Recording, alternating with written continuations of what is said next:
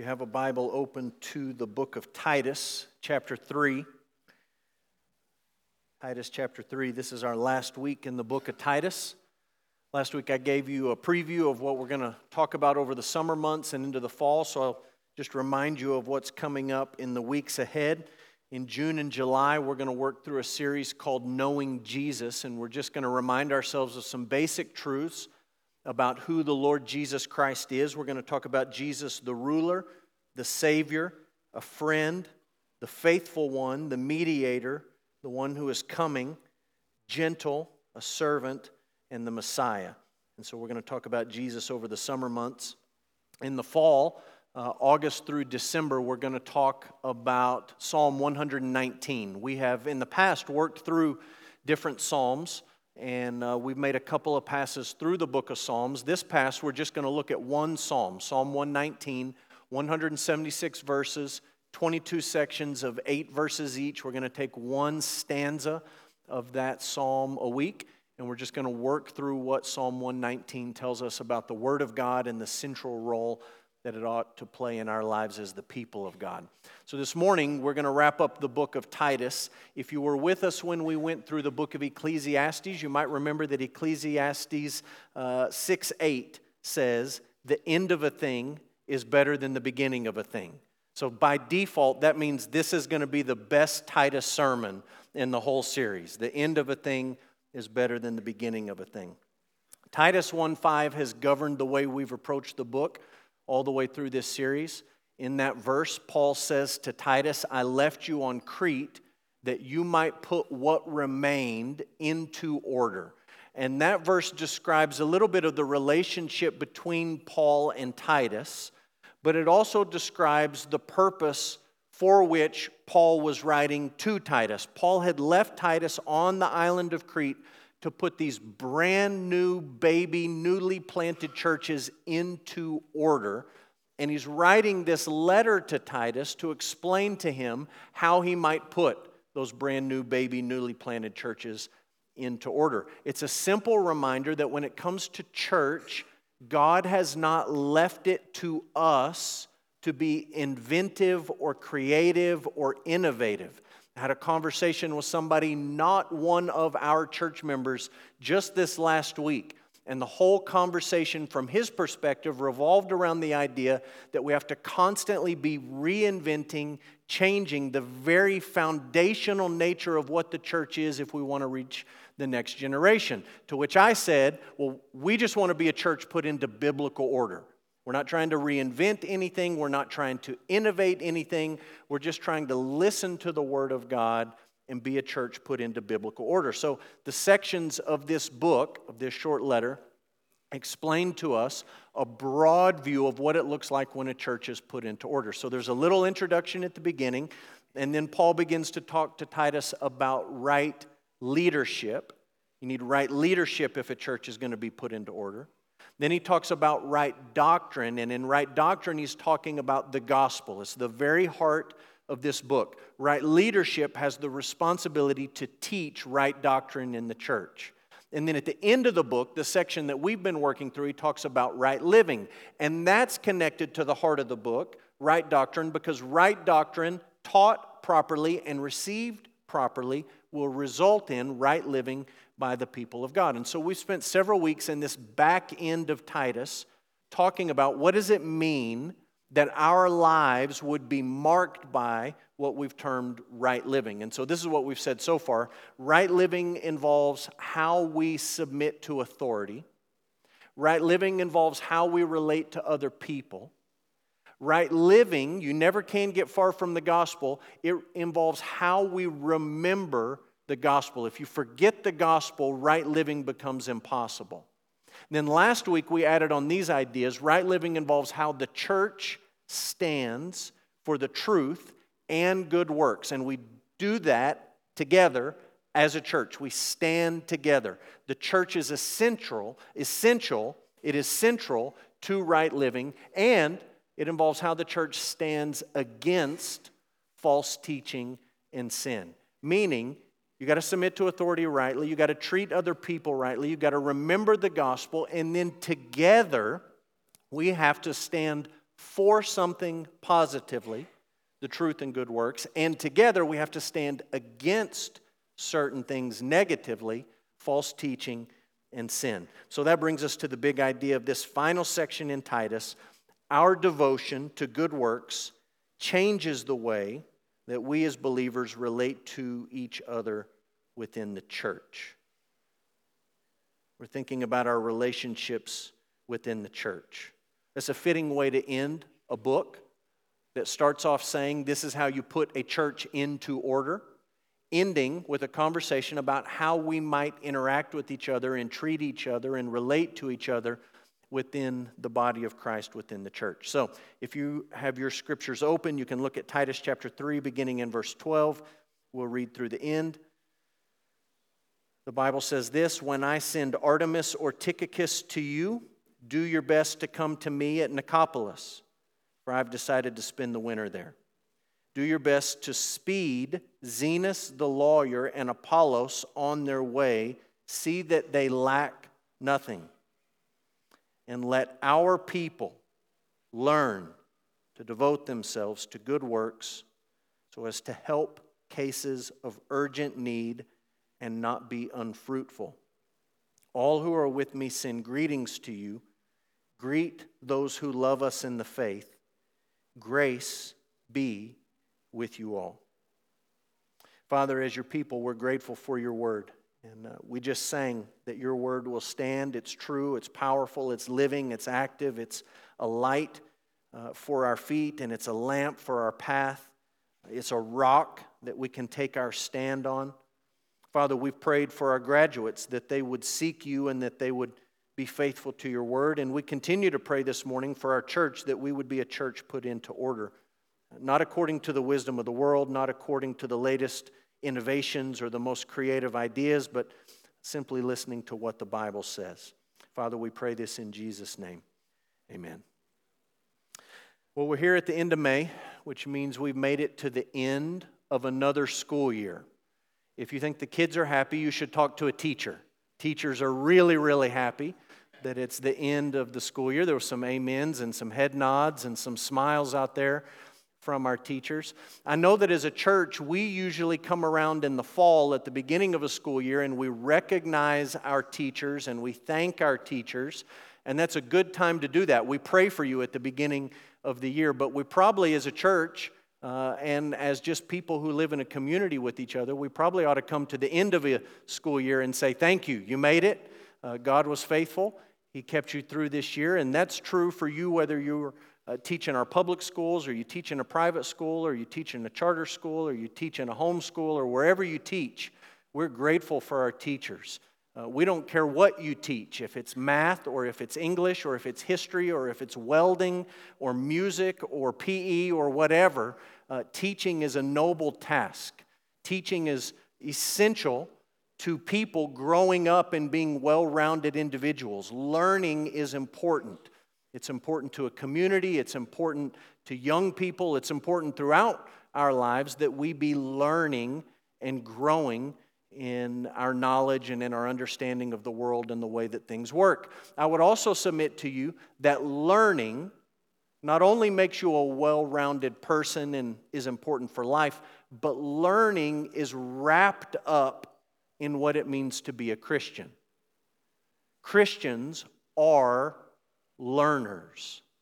They ought to be learners, lifelong learners. And I want to just step back and I want to build with some things in the book of Titus. Now that we're at the end of the book, we can look back and I want to show you a few things, and then I want to come back to our passage and, and come full circle to this idea of learning. In the book of Titus, there are six references. It's a short book, but there's six references to good works good works. Four of those references we might lump together because Paul uses the phrase kalon ergon, good works, and two of them we might lump together because he uses a different Greek phrase, ergon agathos, but both of them translate exactly the same into English, good works. Just think about how short this book is, how quickly we've moved through it verse by verse. Six times in writing to Titus about how he might put a church into order, Paul brings up the idea of good works. And if your Bible's open, you can look at these quickly with me. Chapter 1, verse 16, he says that false teachers are unfit for any good work. If your doctrine is off, good works become an impossibility. False teachers completely unfit for any good work. Titus chapter 2 verse 7, Titus is to be a model of good works, an example. People need more than just teaching, they need a living, breathing example of what it looks like to live a life marked by good works. Chapter 2 verse 14, God has saved a people who are zealous for good works. It's not that God saves people by their good works or because of their good works, but He saves them by His grace so that they can walk in good works. Chapter 3, verse 1 Christians should be ready for every good work. Chapter 3, verse 8 Those who have believed in God should be careful, intentional, mindful to devote themselves to every good work. Our passage, chapter 3, verse 14 Christians should learn. They should learn to devote themselves to good works. And I just want to talk about that word learn in Titus chapter 3, verse 14. Let our people learn to devote themselves to good works. The Greek word for learn here is manthano. And I'm just giving you a couple of related words so you get the idea of what this word group means. Uh, matheteuo means to make a disciple. Mathetes is a disciple or a learner. And this is the last of 11 commands in the book of Titus. It's a command that we as Christians, people who are part of the church, should learn something should constantly be learning something. You never graduate from learning what Paul's talking about here. Learn to devote themselves to good works. God calls his people to learn constantly. We're constantly to learn about who God is. We're constantly to be learning about who we are as people created in God's image and as sinners who have rebelled against God. We're constantly to be learning about the idea of salvation and how God has acted by His grace and His mercy to bring us into His family. We're constantly to be learning about what it means to be a disciple. It's why at our church, we give so much attention and time in our programming and our worship services on Sundays and on Wednesdays to teaching. Because learning is central to what it means to be a faithful follower of the Lord Jesus Christ. Some churches give central place to what we would call worship or singing.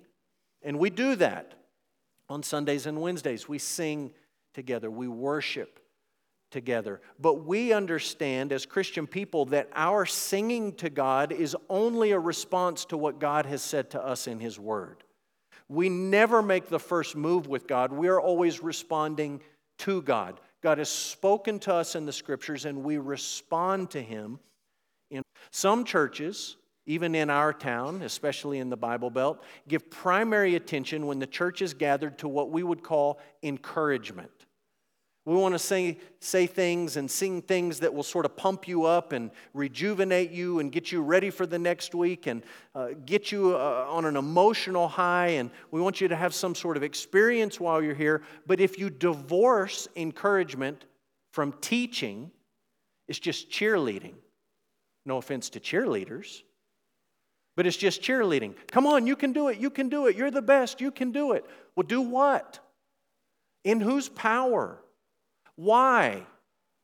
Teaching is central to what the people of God do when they gather together. Learning is essential to what it means to be a Christian. Titus 3:14, let our people learn to devote themselves to good works. So we're thinking about right living, we're thinking about good works. We have to learn these things. And in this final section, all of the stuff that Paul says, which on a first reading might sound to you like just he's wrapping up a personal letter and it's not that important for us. He is wrapping up a personal letter, and it is important for us to learn how we might devote ourselves to good works. So, the question we want to ask is this How do believers treat each other? How do we relate to each other in a church that is put into order? The first thing that we need to learn is this we need to value the contribution of each individual.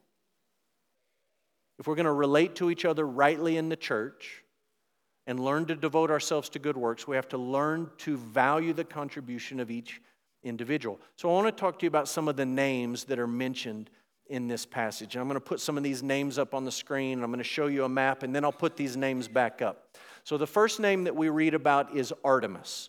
There's a man named Artemas who Paul has sent, and he's headed to Crete. What do we know about Artemas? Absolutely nothing.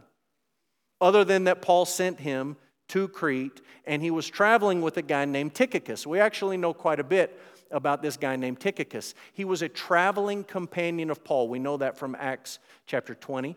We read in Ephesians and Colossians that he is a faithful brother, he is a humble servant, and he's probably the man that carried the letter that Paul wrote to Ephesus and the letter that Paul wrote to the church in Colossae. Paul trusted Tychicus that much that he would carry these letters and deliver them to these churches. We also learn from 2 Timothy chapter 4 verse 12 that Tychicus late in Paul's life at the very end of Paul's life he served as Paul's personal representative in carrying messages and in carrying out different sorts of business for Paul. So Artemas and Tychicus are coming and Paul says to Titus, "Do your best to come to me at Nicopolis." So let's have a quick geography lesson. We'll put up uh, a section of the Mediterranean Sea. Way down on the bottom right, you can see Jerusalem and the Sea of Galilee and the Dead Sea. Crete is right there in the middle. That's where Titus is at, the island of Crete. It's a long, skinny island in the middle of the Mediterranean. If you travel by sea up and to the north, a little bit to the west, you come to a city called Nicopolis. That's where Paul was. Many people would winter there because of the uh, change in the seasons and the change in the winds, and you couldn't sail easily. And so Paul's there with a lot of other people. He says, I'm going to stay here for the winter. Titus, I want you to come here as soon as Artemas and Tychicus come to you. Now, presumably, Titus made that journey at some point. The next time we read anything about Titus, he's not in Nicopolis, but he's way up north in a region that that was called Dalmatia. So, presumably, he left Crete, he went up to Nicopolis, he met with Paul, he ended up serving the churches in Dalmatia. Now, I want to make one little side point, just a, a little rabbit trail as you think about these different roles that these men played. In this book, we've been talking about Titus being on Crete. He got left on Crete, and he had a job to do. The job that he had to do on the island of Crete was to put what remained into order, put the churches into order. And in Paul's mind, when that job is done, he has something else for Titus to do. When these two men, Artemas and Tychicus, come, you are to leave Crete, leave that job behind, meet me at Nicopolis, and eventually he ended up in Dalmatia. And I just want to remind you that every ministry assignment is temporary. Every ministry assignment is temporary. Every pastor is an interim pastor. All of them. I had a friend on my Facebook feed this morning. I was scrolling through. He acknowledged a buddy who was celebrating his 25th anniversary as the pastor of a church in the Houston area. 25 years is a long time to pastor a church. But he's not going to pastor that church forever unless the Lord Jesus returns. At some point, he leaves. There was a man who pastored this church for decades, Bill Cook. He's not the pastor now. If you've been around Emmanuel any length of time, you've probably had Sunday school teachers in the past who are not your Sunday school teachers now. Every Sunday school teacher, every ministry assignment is a temporary assignment. None of us in the church are not replaceable. We're all replaceable. And every assignment that the Lord gives to us is a temporary assignment. It may be short, it may be long. Titus had a job to play in Crete. It was an important job, put the churches into order. If Titus did his job right, those churches would benefit for decades, for generations to come. The duration of somebody's ministry assignment doesn't make it more important or less important. What matters is faithfulness while you have that particular assignment. So there's Artemas and there's Tychicus, and they're coming, and Titus is to leave. But there's two other men mentioned in the passage Zenas, verse 13. We're told that Zenas is a lawyer. He's the only Christian lawyer mentioned in the New Testament. Some people say that Zenas was trained in rabbinic law, like he might be a rabbi and he was trained in the Torah. But because his name is Greek, most people think he was what we would call a secular lawyer. He was trained in Roman law, that was his profession, that was his background. And then there's a man named Apollos. We know quite a bit about Apollos. The book of Acts tells us he was educated, he was eloquent, he was from Alexandria, which was one of the world's leading university towns in the first century. Uh, we read in 1 Corinthians that he was an amazing preacher. In fact, some people thought he was the absolute best preacher that they had ever heard. And Paul says these two guys, Zenas and Apollos, are going to come. They're on a mission, and you need to speed them on their way. You know what that means, right? Feed them, put them up, and support them financially in the mission that they're going on. You need to be involved in their mission, not by going, but by sending and by supporting them. So, a church put into order values the contribution of every individual. Let's just think about the names in this passage. Churches put into order. They need visionary leaders like Paul.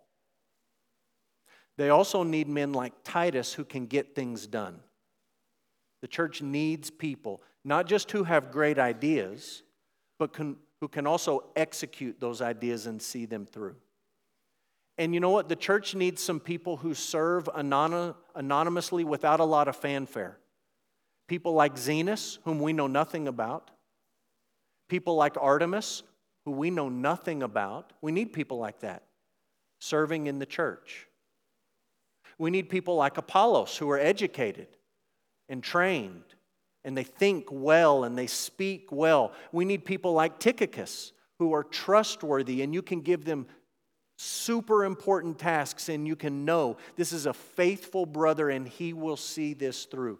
At Emmanuel, we need preachers and we need Sunday school teachers and we need deacons who serve and we need people to greet and we need men to usher and we need folks who will serve faithfully in the nursery. We need people who will pray we need people who will serve at VBS. We need people who will go to Kenya. We need people who will work with our students and our youth. We need you. When we talked about the church earlier in the year, one of the metaphors we talked about is the church is the body of Christ. Every part of the body is essential. You don't think you need a pinky toe? Kick your bed frame in the middle of the night and see how much you need a pinky toe functioning properly. You need it. Every part is essential. And if we're going to relate to each other rightly, as a church committed to good works, we have to value the contribution of every individual. Secondly, how do believers treat each other in a church that is put into order? They recognize the distinction between the church and the world. And there is a distinction. In verse 14, Paul says to Titus, Let our people. Let our people. It's easy to pass over that in English.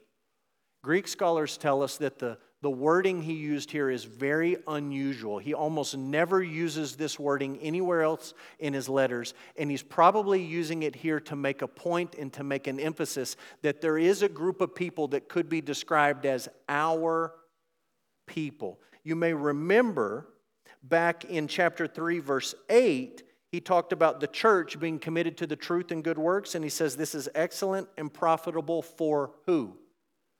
For people. All people. Any person. It's good for the people of God to be committed to the truth and good works. It benefits everyone. But here in verse 14, he's not talking about people universally, people in general. He's talking about our people. So previously, not only did we talk about the church as the body of Christ, but we talked about what the term church means. And we looked at Matthew chapter 16. This is earlier this year in our series through the church. In Matthew 16, Jesus said, I tell you, you're Peter, and on this rock I will build my church, and the gates of hell shall not prevail against it. The word church there is ecclesia, and we translate it as congregation or assembly. And earlier in the year, we made the obvious point that congregations congregate. That's what a congregation does, it congregates together. And assemblies assemble together.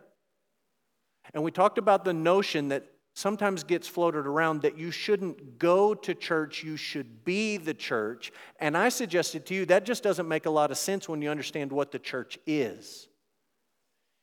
We said you should be a Christ follower, you should be a Christian, but the church, by its very nature, congregates together and assembles together for worship and the reading of the scriptures and preaching and teaching and learning and prayer. It's essential, it's central to what the church is. Literally, if you wanted to translate this word ecclesia, you would translate it as the called out ones people who have been called out. Ek, out, klesia, kaleo, to call. The church has been called out. Called out of what? Called out of the world. To be a distinct people. Just like Israel was called out of Egypt to be a unique, holy nation, so likewise, the church has been called out of the world to be a distinct people, to be different, to be holy. How does that happen? Titus chapter 3, verse 4. The goodness and the loving kindness of God our Savior appeared. And he saved us not because of works done by us in righteousness, but according to his own mercy, by the washing of regeneration and renewal of the Holy Spirit, whom he poured out on us richly through Jesus Christ our Savior, so that being justified by his grace, we might become heirs according to the hope of eternal life. There's a distinction between the church and the world, and we have to recognize that. We're called out to be different, to be holy, to be devoted to good works. How do believers treat each other in a church is put into order. Number three, they care for those in need. They care for those in need. Verse 14 Let our people, our people, let our people learn to devote themselves to good works so as to help cases of urgent need and not be unfruitful.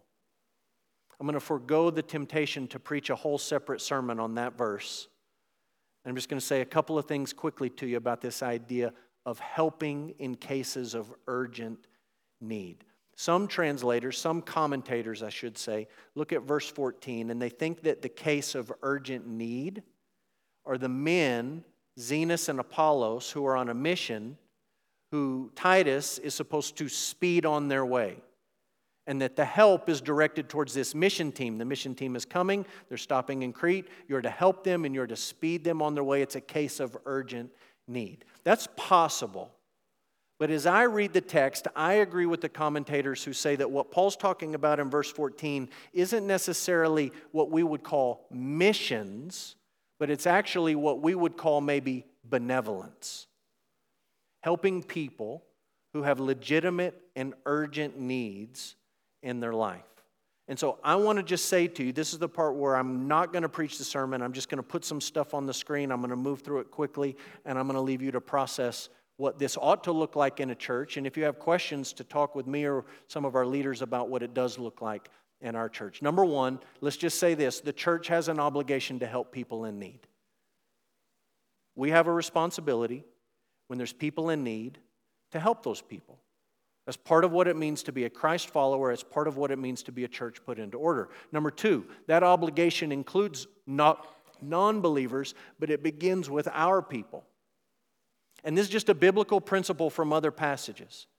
We should help anyone and everyone in need, but because there is such a thing as our people, we are called in a special way to help those of the household of faith. Other places in the New Testament make this clear. Number three, the church is a worshiping, disciple making organization, not a benevolence organization. This is really important. And it's a, a truth that, when forgotten, churches can completely lose sight of their mission and their purpose. Yes, as a church, we are called to help people, we have an obligation. But that is not the primary reason that we exist as a church. First and foremost, we exist to be a worshiping community. Secondly, we exist to be a disciple making community amongst those who are not currently worshiping. That's our primary call as the church. And if you get this backwards, you'll end up foregoing all worship and you won't make any disciples, but you'll help a whole lot of people with earthly needs and you'll leave their spiritual needs completely unmet. So you have to understand we're first and foremost a worshiping, disciple making organization. Two more truths for your consideration. The church has limited resources. I don't know if you knew this, but it's true. Church has limited resources. We don't have the government's ability to print money. What you put in the box is what we have. In your faith church, and as your pastor, I'm thankful for that, but we have limited resources. That means, number five, the church has to use wisdom in determining how to care for those in need and in determining which needs are truly urgent. This is not always easy, but I can tell you, as a church and as an elder here and as uh, somebody who works with our finance team, we take this re- responsibility seriously. We budget money in our budget to help our people who are in need because we feel like we're in a position to evaluate the lives and the situations and the circumstances of our people and to know when there are cases of urgent need where we can help. We also budget money and we send it out of this building and we send it to other organizations who can better vet and better evaluate cases of urgent need. And because they help more people than we do on a regular basis, they have economies of scale and they can help even more people than we would be able to help with the same amount of money. So we take this seriously. The church is called to care for those in need, and it's a complicated thing that every church has to work out how exactly they are going to do that. Number four, how do believers treat each other in a church is put into order? They make each other feel welcome. I don't know if you were wanting a, a deep, powerful theological insight for truth number four, but that's it. And it's actually really important that church members, when we gather together, make each other feel welcome. Verse 15 All who are with me send greetings to you. Greet those who love us in the faith. Is that just a throwaway verse, or does that tell us something important about how we relate to each other? I think it's the latter.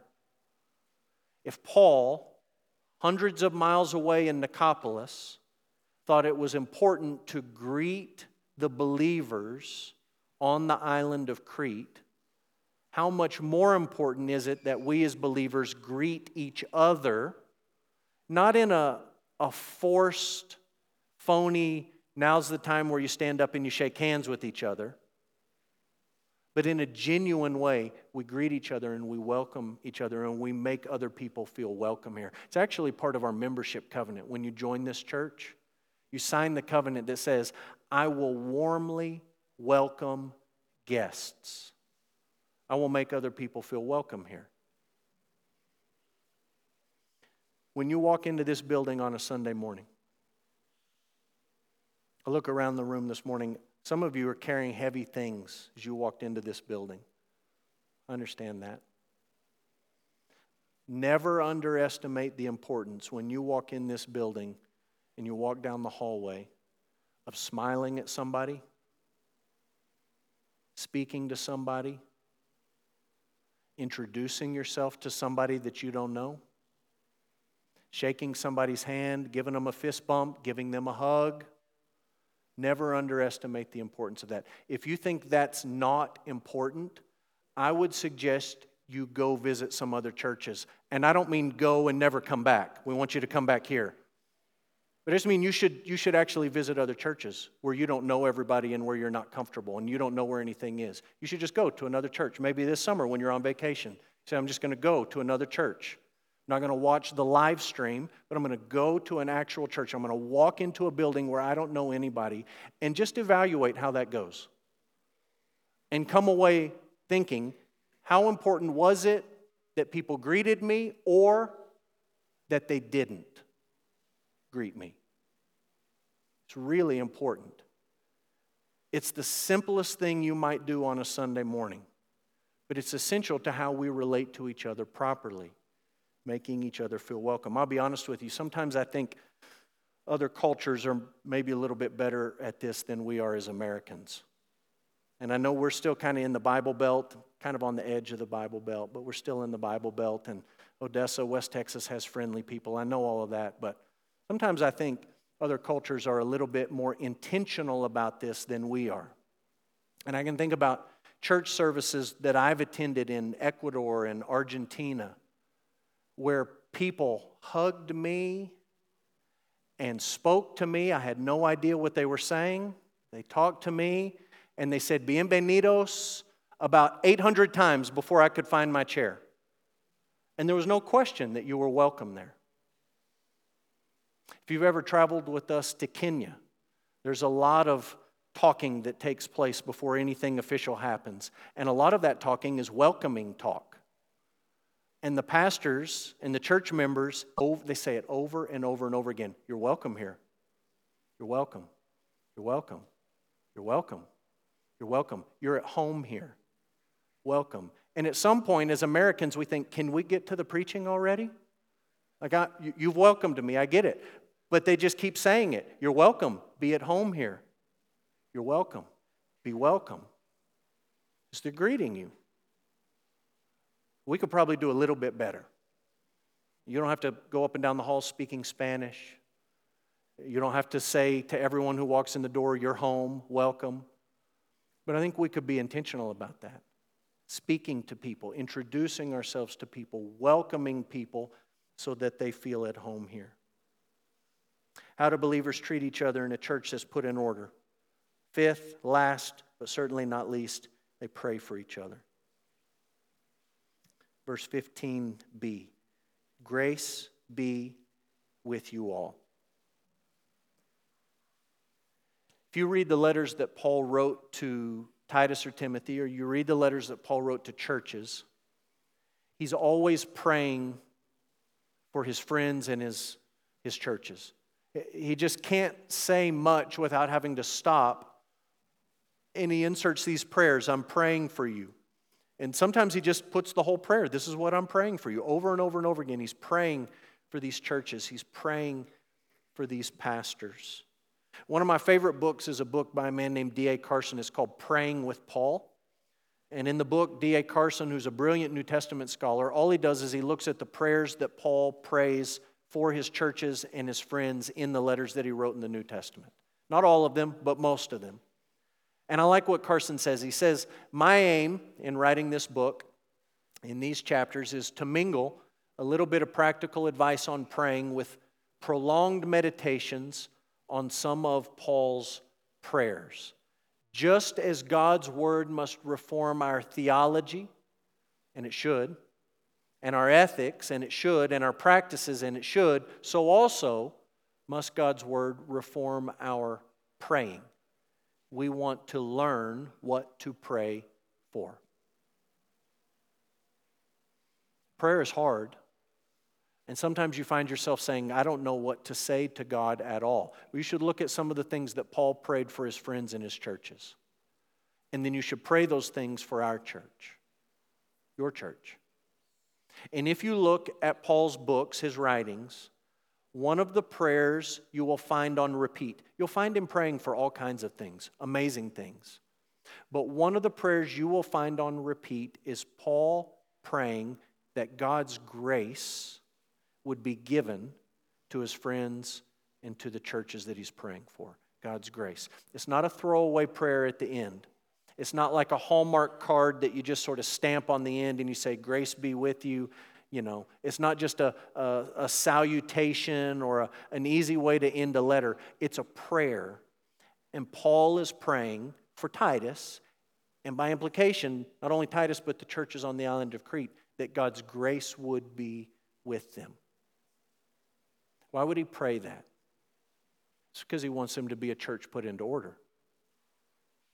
And he knows that's not just going to happen on its own. I hope that you pray for your church. Look around the room. Most of you are our people. Some of you are not our people. This is not your church. I hope you pray for your church. If this is your church, I hope you pray for this church. And I hope you pray that God's grace would be with us.